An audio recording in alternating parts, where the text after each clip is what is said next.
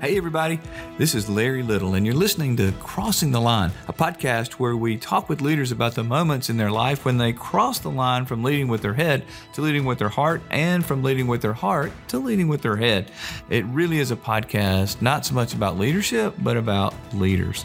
And today, we have a, an incredible young leader on our podcast. Her name is Elizabeth Scutchfield. Elizabeth is, is a perfect example of someone who understands how to lead herself first and then has transformed that into uh, an influential leader of others. She is a, a really bright, bright uh, young leader receiving her her graduate degrees from Vanderbilt University and, and from Stanford, and just has worked globally and internationally uh, with corporate initiatives focusing on training and building international network. Uh, she has really worked with uh, third world countries, and you'll hear a little bit about that and helping them to create sustainable uh, economic environments and those kinds of things. She has a huge vision. Uh, she's, she's got a career that she has developed literally on knowing who she is, knowing what her strengths are, and using her entrepreneurial spirit, that leadership, to create a meaningful and purposeful uh, career for her life. So I can't wait for you to meet Elizabeth. She is unique, she's a different kind of leader. Uh, she has courage and curiosity, and I'm going to stop talking now so you can get to know her. Let's jump into this conversation with Elizabeth Scutchfield right now. Elizabeth, Oh my goodness. I can't believe we have Elizabeth today, but we do. And and Elizabeth, who travels all over the place, has given us some of her time. Elizabeth, the awesome young leader uh, who a, has an incredible vision. I remember Elizabeth being so impressed with you. We talked about that in the intro a bit, some of the things you've done, but I remember being so impressed with you with our first conversations. Welcome to Crossing the Line. I'm so glad you're here. Thanks, Larry. I'm grateful to be here and um, share a conversation with you and get to know you better too. Oh, thank you. Well, you know, um, on this podcast, we like to talk about leaders uh, and uh, not so much as leadership tools as we like to talk about leaders. Although I know you have a, a plethora of those tools you could share with us, but I want to I want to learn about you. I want to learn about Elizabeth. So let's go back. I'm going to take you back. Elizabeth is um, eight years old. Where are you there? Where did you grow up? Kind of describe for us what it was like a, a day in the life of Elizabeth growing up. Yeah, thank you. So, eight year old Elizabeth, um, she had a lot of spunk. She did have a lot of spunk. She grew up in a small town in Kentucky called Danville, which is about 45 minutes outside of Lexington. Um, I've come to realize that it was kind of a unique town to grow up, grew up in, in the sense that we had a college in our town, a liberal arts college. So, kind of that added a unique dynamic to our town where there were college professors, but also people who lived a much more rural life. And so, created an interesting, I think, dynamic in our town. And education was always a really important part of our town. Um, my family, my dad was a physician, he was an orthopedic surgeon. Uh, my mom was a stay at home mom. And um, my dad was very kind of ambitious, and his career was something that was really important to him. Um, my mom was always very community service oriented, and that was kind mm. of a big part of her, um, I don't know, story and identity. Um, I had a brother um, who was four years older than me, and he it's interesting how you develop your personality in contrast to your siblings sometimes, you know, especially when you're the younger one. So my brother was the smart one. So that position had been carved out in the family. So I got the the social one, the outgoing one, the the entertainer of sorts, which is often common for the second child. Um, and yeah, I was really into um, sports, but I also really enjoyed school. Uh, I loved my friends. Um, I was just kind of curious about a lot of things, and really somebody who always have had, has had like a diverse array of interests. So this is where it starts. We hear it all the time. As a young girl growing up, she was curious and she had diverse interest. It really is a common characteristic of really strong leaders, being curious um, when I was eight specifically, was also an interesting time in my life because uh, my mom actually at that time decided that um, she had a problem with alcohol. And mm. it was a time where she ended up um, deciding to go to treatment. uh, for about, I think, six weeks. So it was a time in my life where, you know, your innocence kind of does shift, right? When you kind of realize, like, oh gosh, I have my, my mom's really struggling. And I, you know, sensed that there was maybe probably something a little off, but it was the moment where it kind of became real. And um, she left a note in my lunchbox, is such a distinct memory, um, and just said, you know, I'm going to take some time away, and um, but my hope is that I will come back and be able to be a better mom for you. And that it was really her modeling um, self care, which is so hard, I think, for moms yes. and wives, right? To say, I need to put my own oxygen mask on right now. And that's wow. going to help me to be better able to love the people that I truly do care for. Beautiful. Yeah, it is a beautiful part yeah. of the story. Um, and also just the ways in which I can look at it now after having gone on my own healing journey versus having any sense of kind of hard feelings or resentment. I really admire her for like that moment in time. That's that's awesome that you could find that moment to pull something positive out of, right? Mm-hmm. But but you uh oh, who is that? I got I got to tell our podcast listeners she has this beautiful pup. Now, who who am I looking at? This is Stone, and this is my friend's precious puppy. Oh, hello, Stone. That's good. All right. So so I got to go back though. I have a question for you. You you are eight and you have a note in your lunchbox. Yeah. What's going on in an eight year old's head? I mean, you can actually, obviously, you can actualize stuff, actualize that now, but but back it as an eight year old, tell me what was going on. Yeah, you know, I've I've told this story a number of times, and um, it is interesting to kind of you know tell your adult version of the story versus the eight year old version of the story. Right. And I think there was some part of me that's like, you know, my life's about to change, you know, dramatically, you know, and this is this there, this is a, a point in my life where it's kind of, you know, things are going to be different. But there was also a sense of I think I'd already developed a sense of independence and a sense of like resilience that I kind of knew that I was going to be okay. Mm. And that to me was also, you know, like a significant aspect of that moment. Cause in some ways, again, because I think my mom had been struggling leading up to that moment, mm-hmm. you know, there were ways in which I already had developed some tools to kind of take care of myself. This was a really vulnerable moment in her life. And I really appreciate Elizabeth sharing that with us. But notice what she did, even as a young child. She said, I developed some tools for myself. I developed some ways to deal with this. Yet another nugget in what makes her the leader she is today. You know, I think it was, you know, kind of one of those moments where you're like, okay, like here we go, but also I'm going to be okay. I just had a distinct feeling. Mm-hmm. Well, so, so, I mean, that I can certainly understand from an eight year old's perspective, you already had some coping mechanisms, as we call them. You already had some tools you were using. Yes. But this is different. Life is about to change. So, what happened next?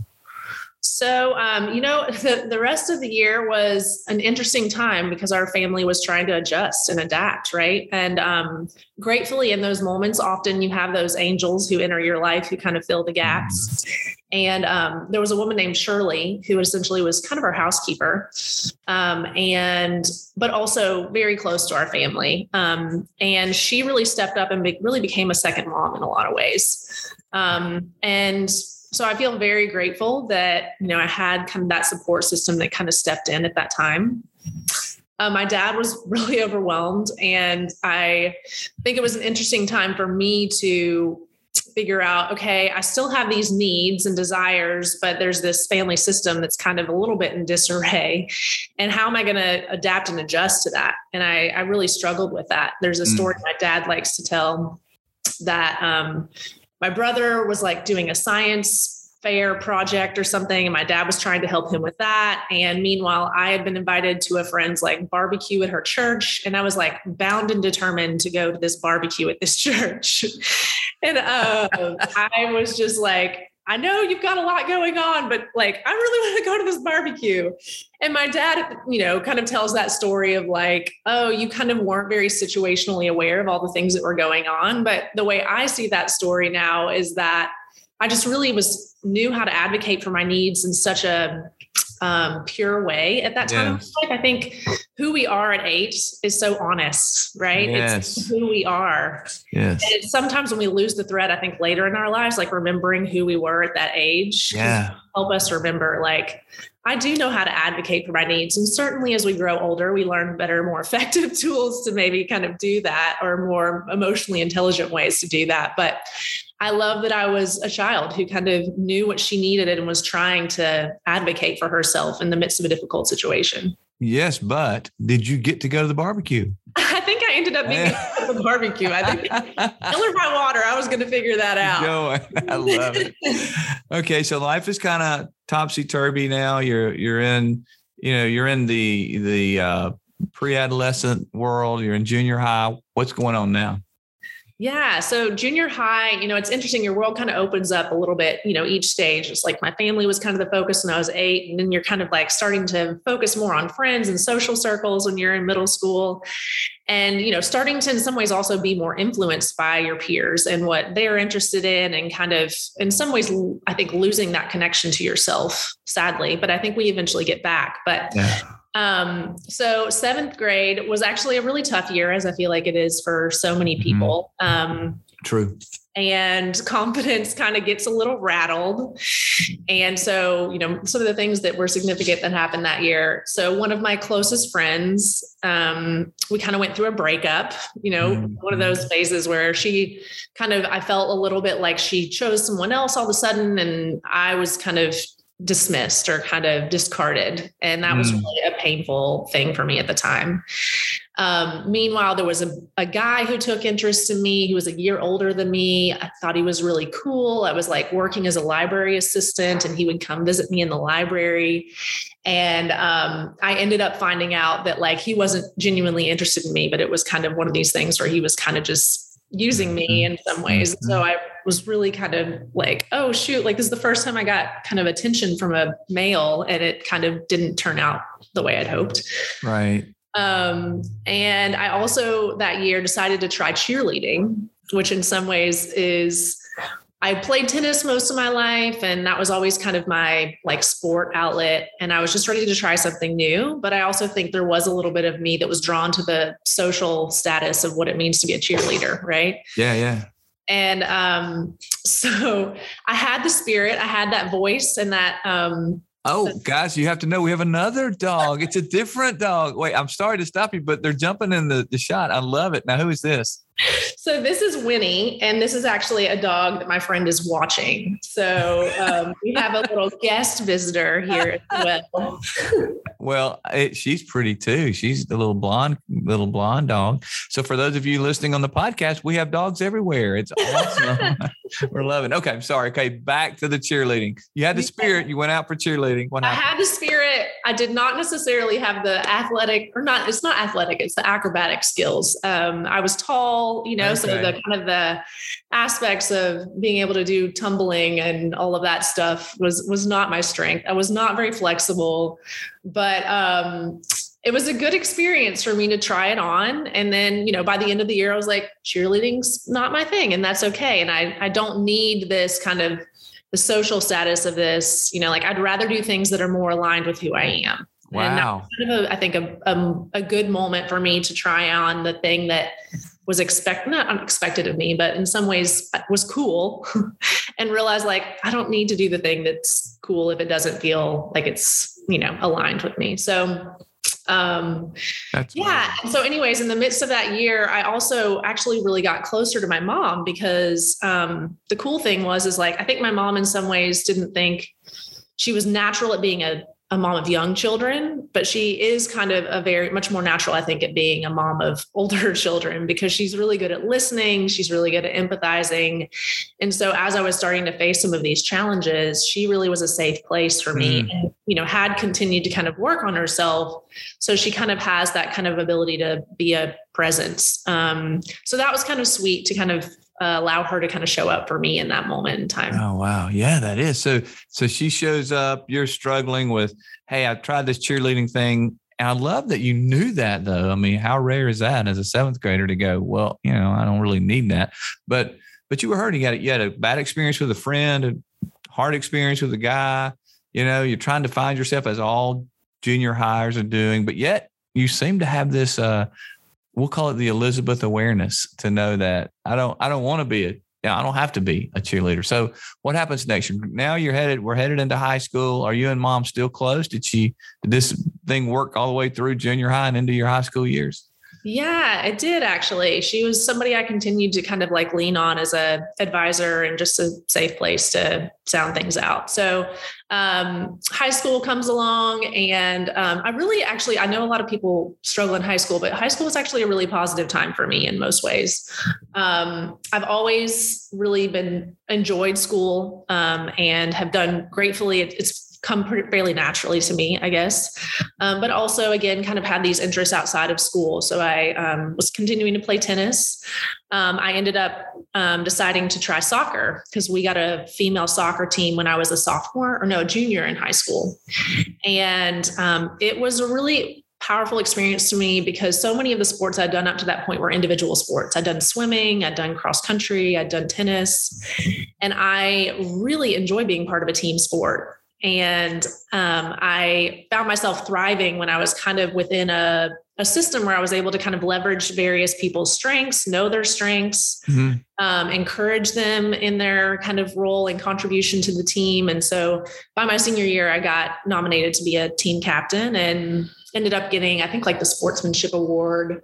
Um, and what I really I, I learned about myself is like I'm not necessarily like the most I had a friend who was like, she was the competitor. Like she knew how to like be cutthroat and like know how to like drive that goal. You know, she just would find the girl on the other team who was kind of the one who was like her enemy. And that drove her sense of like desire to win, you know, and I never really had that kind of killer instinct, but I did have this like ability to kind of think in a group mentality and kind of like, how do we work together effectively as a group. love that.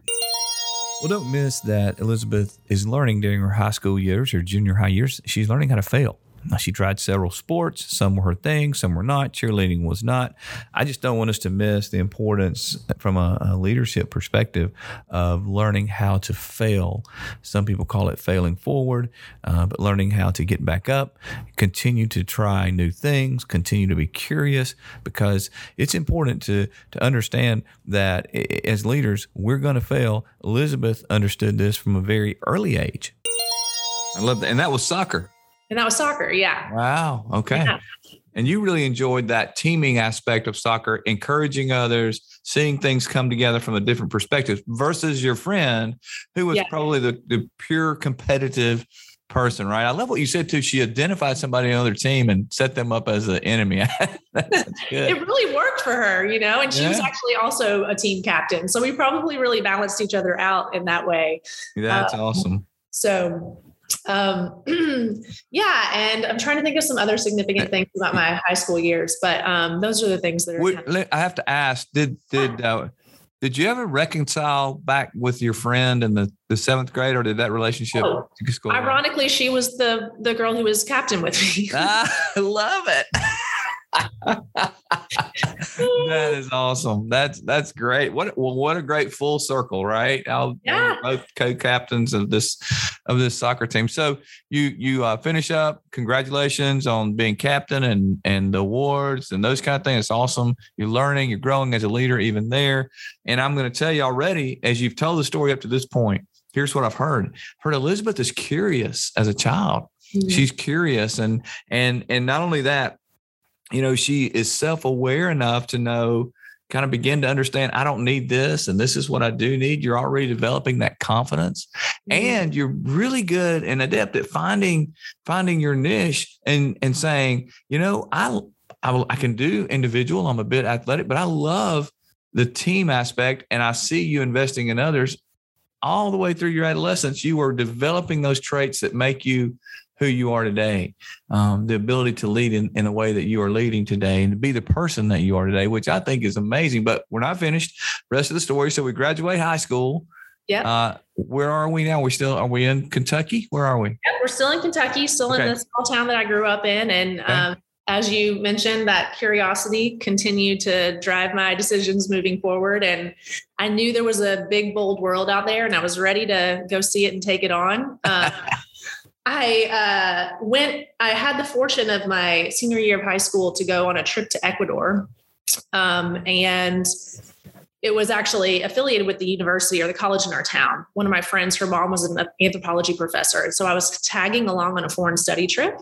And we basically got to do some things that you wouldn't do normally touring. Like we went to a women's prison. Um, and then I got to go like on a tour in the Amazon and visit an ecotourism lodge, which all of these things just left such a strong impression on me. And at that age, I was like, I would like to be a foreign diplomat. Like, I think that that's something that would be really cool. So, in my choice of going to college, I ended up going to a school called Furman University, which is in Greenville, South Carolina. Um, I told myself I wasn't going to go to Kentucky or any border states for college. Um, so that was far enough away, but still close, you know, enough to be able to get home in five hours. And um, I chose the college because there was kind of a, a, Christian vision and mission around the school, and that was really important to me at the time. Um, and so I um, but I, college was also a little bit of a humbling experience for me and kind of shook my confidence. I was so mm-hmm. excited about kind of like launching off on this new phase of my career and my life and um, felt like, oh yeah, this is going to be amazing. I'm, you know, going to venture out and the world's going to receive me with open arms. And, you know, I, I did kind of falter a little bit. My, um, my in my college career. my first semester, I took a I thought I was going to be a sociology major, and I took a sociology class and I got a B minus, and I was horrified that I'd gotten a B minus after being a most all A student in my high school years. Um, I took an environmental science class that I found fascinating, but honestly, they were kind of um, teaching us about some of the stuff that now we're all learning about, kind of the effects of climate change. And I would cry myself to sleep at night because I was kind of like, oh, geez, like, why isn't, why am I like, why doesn't everybody understand this information about kind of like how we're using these resources at such a rate that they're going to end up running out? So um, there were just, you know, some things that kind of shook me up, I think, in that, especially that first semester, which I think is totally normal. Um, but you know eventually i did of course find my footing um, i had tried out for a student activities board and and hadn't gotten that position and was really disappointed but meanwhile, I did end up kind of um, finding an opportunity to get involved with Young Life, which you know is a ministry for um, high school students, and um, really enjoyed the aspect. One of the things that I think in our culture is a little bit of a uh, I don't know if it's I say it a problem, but I do think we tend to kind of like put people in age groups and then we kind of don't interact with people who are kind of from different decades and i really that was the thing about college i didn't love is like I need perspectives of people younger than me and older mm. than me. And I don't actually like being kind of in this bubble. You know, a lot of people talk about talk about college campuses as being a bubble. Mm. Um, so I really appreciate my young life experience because it took me off campus and into the community and helped me gain some perspective beyond so easy i think when you're in college too to be like oh like this test is the biggest thing in the world you know like and um, so i think that that was a really good it, it was a good balancing i guess experience with my college career um, and i also did go on foreign study twice so i was able to kind of continue to explore my international curiosities and um, went to uh, France for a semester um, and mostly focused on language acquisition and studying the culture and lived with a French family. And then I went to South Africa. Um, one of my most influential courses in college was a history of Africa course. Um, and I just, so we went to South Africa to kind of study the like history of apartheid and kind of like post apartheid. Yeah. Mm and I've always been interested in kind of like racial reconciliation and um, like efforts to kind of resolve these types of conflicts and tensions within cultures. And so that was was fascinating, and I really I'm grateful that I pursued those experiences to again kind of expand my world beyond kind of the bubble. This is amazing, Elizabeth. You continue to be curious. You continue to to try new things, and you allow things to um, may I use the word convict you, you know, with the with the climate issues and then the need to go to to South Africa and and learn and educate yourself. I love that. It it you know, I go back. I'm drawing the circle again. We're back to the barbecue. It, it's what you knew you needed, and you went after it, right? And so you're going after it now. I just I just think that's beautiful. And did you? Are you a foreign diplomat? Do we do we get that goal accomplished? So that is a good part of the story. So basically, I kind of let that go. I took an international relations class in college and I felt like it didn't resonate for me. It was like, this is all about power and bombs. Like, that's not really what I'm interested in. I'm much interested, more interested in humanitarian mm-hmm. efforts. So I thought maybe I would do um, Peace Corps in my 20s, but I didn't end up pursuing that. And in some ways, I was like, I, I went to grad school in my late 20s. I went and got my master's in higher education administration. Um, considered working in kind of international higher education, um, but also kind of ended up feeling like that wasn't right.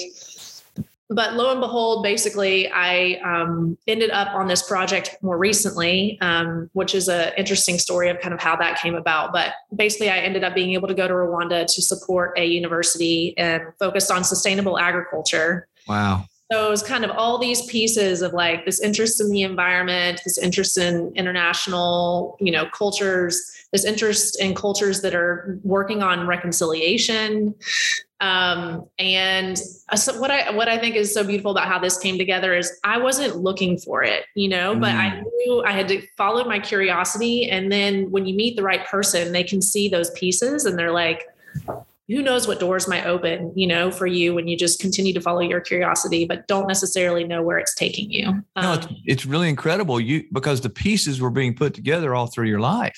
You know, yeah. you, you, had that that curiosity, that self awareness, that drive to the need to pull people together. Then you expanded that in, in college and and your your graduate work taught you how to look look globally and, and find need and then you went and explored and fed that that curiosity some more. And what's so cool about you is you fed your curiosity in a in a purposeful way.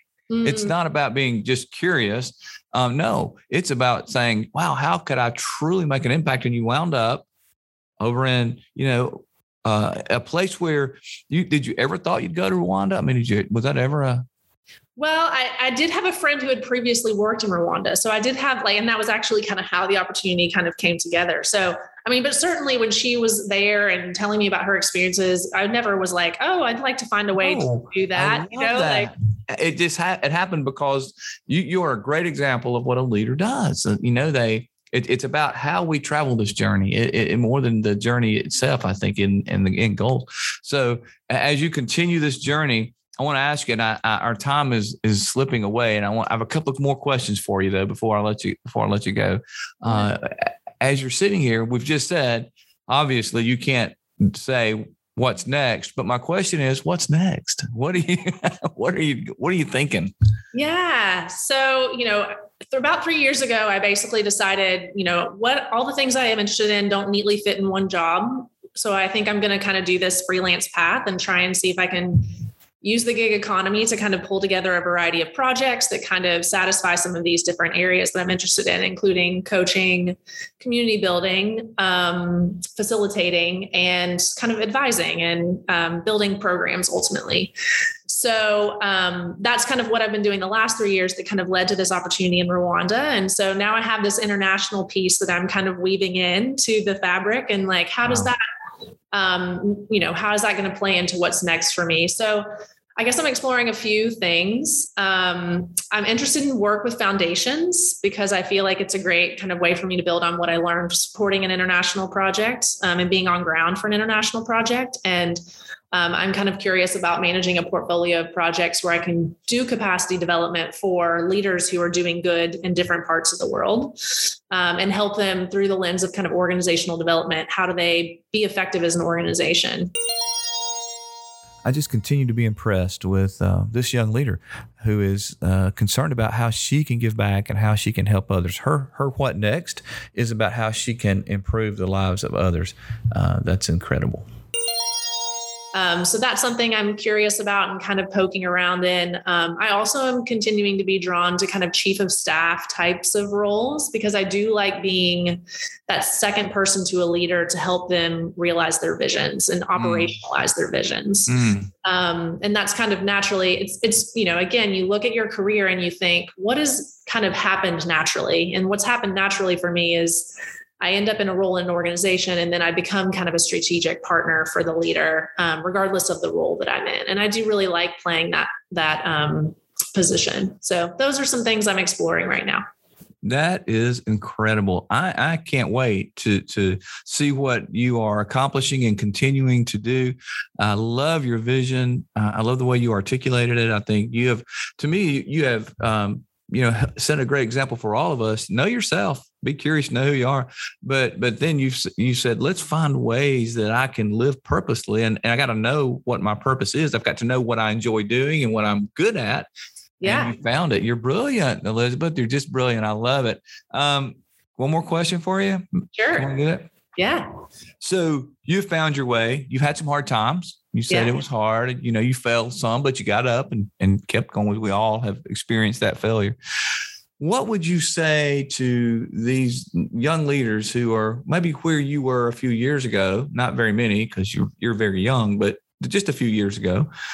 What would you say to those men and women who are looking to try to find out what they need to do give us some tips from from your perspective of of what you would share with them yeah you know i think that there is this pressure to kind of know the answers when you're young right it's like i should know what i want to do that kind of keeps you in a place sometimes of paralysis and for me, and I, I, don't know if this is true for everyone, but I do think it requires a good amount of experimentation. And mm-hmm. I think that people, you know, I used to be a career counselor um, uh, at a point in my career with college age students, and I just found them kind of like, I need to know what I'm going to do with the rest of my life at 22. And it's like, this is just the beginning of you experimenting and exploring, you know, like, and putting that much pressure on any one job to kind of have that all the components of who you are, I think is um, kind of a little bit of a misnomer. It's a little bit of a false, I think, um, thing for people to pursue or explore. And I also think there's ways in which our jobs don't satisfy all parts of who we are often. And there's real value in us accepting that and realizing mm. there are ways that jobs might satisfy some parts of me, but I'm going to need to pursue things outside of my work that that um, appeal to the other parts of who I am, where I can kind of feel like I'm bringing my whole person to my life. Wow, you know that's a great wisdom again, great insight, different perspective than what we normally hear from leaders. That and it's so valuable. So thank you thank you for that. Thank you for giving us permission to experiment and, and not put so much pressure on us. So you, it's worked beautifully. It is working for you beautifully, and you're a, you're a living example. And to realize that we're more than about our jobs. We we are holistically um, created to to be about more than the task and and more than than our jobs. It, it doesn't have to define us, uh, if you will. Oh, that's beautiful. That, that's amazing. You, you got me excited over here. I'm just like, yes, yes, I, I love this. Let me ask you a question. You think as you travel your journey, we might uh, have you back and and kind of check in and see where you are and let you help us some more? Yeah, absolutely. I'd be more than happy to come back on another time. I love it. Thanks for giving us your time. Thanks for being our guest. And uh, you're a great example of someone who's crossing the line to make a difference. And uh, we appreciate it. Thank you. Thanks, Larry, for having me here. That was so fun. I, I just really like Elizabeth and I admire her. She has taken her life and really uh, pointed it toward a purposeful career. I've learned so much just from listening to her. I loved her curiosity that she developed as, as a young child. I loved her being aware of who she is and who she's not and who she doesn't have to be. I love how she has used those moments in her life to create those nuggets of leadership that make her into the, the leader that she is today, and then using that for for purpose in, in Rwanda and in other places and continues to do that, knowing that she has to find that purpose, starting all the way back with knowing that she wanted to go to a barbecue. The great story. So I have uh, I've learned a lot from Elizabeth. I really really enjoyed this one. I hope hope you did. I hope you can take some nuggets away. Give yourself uh, permission to experiment. Uh, get, you know, don't put yourself in a pressure cooker. Experiment with who you are and what you want to do, and realize, really importantly, that your job does not define who you are. What a great, I've got to remember that. It's so good. Uh, we are holistically leaders uh, when, when we realize that we are a leader personally and professionally. Thank you for joining us today. It's been a lot of fun, and uh, I hope that you continue to cross that line in your life to lead with your head and your heart in order to make a difference in the lives of those you love, live with, and lead. Look forward to being with you again on the next uh, episode of Crossing the Line.